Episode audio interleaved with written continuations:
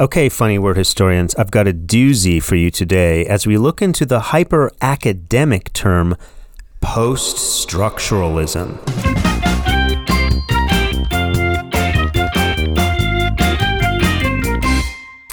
Oh my god, you're thinking, has Jackie Richards lost it? I've never heard of post structuralism. What the heck is that? Some form of architecture? They've gotten rid of the idea of structures? Okay, let me explain something. I used to read a lot of articles and books on art and art history, and I also read a lot of film and cultural studies books. I'm a bit of a nerd in that regard, I guess, but as much as I love these types of studies, more often than not, they descend into dense, obscure, and esoteric philosophical jargon that most people can't understand. Even somewhat mainstream newspapers and magazine stories will make casual reference to things like postmodernism or post structuralism or a priori reasoning. I mean, I went to college, but I didn't major in philosophy or semiotics. Come on.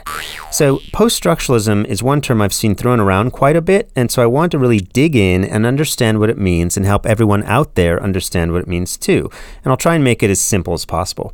The short and sweet definition of post structuralism is the literary and philosophical work that both builds upon and rejects ideas within the intellectual project that preceded it, which was, you guessed it, structuralism. So before we look at the post part, let's find out what structuralism was. Okay, this is going to be a bit hard to do in a very short form, but let's go very generally. Structuralism in Europe developed in the early 1900s mainly in France and Russia. It's a method of analysis, say, of like a book or architecture or politics, that focuses on recurring patterns of thought and behavior and how they relate to one another. Another way of looking at it is that structuralism states that elements in a system derive their existence and their value from their opposition to other things in that system uh, everything is related in this system or even an entire culture. So you can't understand anything in isolation. You have to study the entire structure, the whole society, to understand the parts of it. This was nicely summarized by a philosopher named Simon Blackburn, who said, Structuralism was the belief that phenomena of human life are not intelligible except through their inner relations. Okay? I'm bored with that. Makes sense. Everything's related. So, what's up with post structuralism then? Well, it's rooted in the late 1960s French academic culture, and you could date it sort of to around the 1968 student protests in France um, who were opposed to the old world order, I guess you could say in general, they felt structuralism was too rigid, too binary, and too categorizing to really capture the reality of human existence.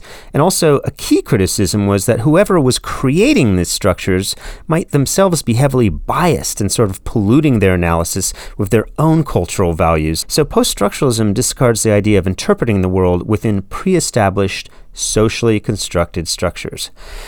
Okay, that's a mouthful. So, uh, so then, how do you study anything then? Well, it's just a change in perspective, and you need to focus not only on the author of the work, but also the reader of the work. One of the most famous post-structuralists was a French scholar named Roland Barthes, who wrote a book in 1967 called "Death of the Author," in which he argued that any literary text has multiple meanings, and that the author was not the prime source of the meaning; it was the reader or the viewer or the listener of a work that was assigning meaning as they consume the content.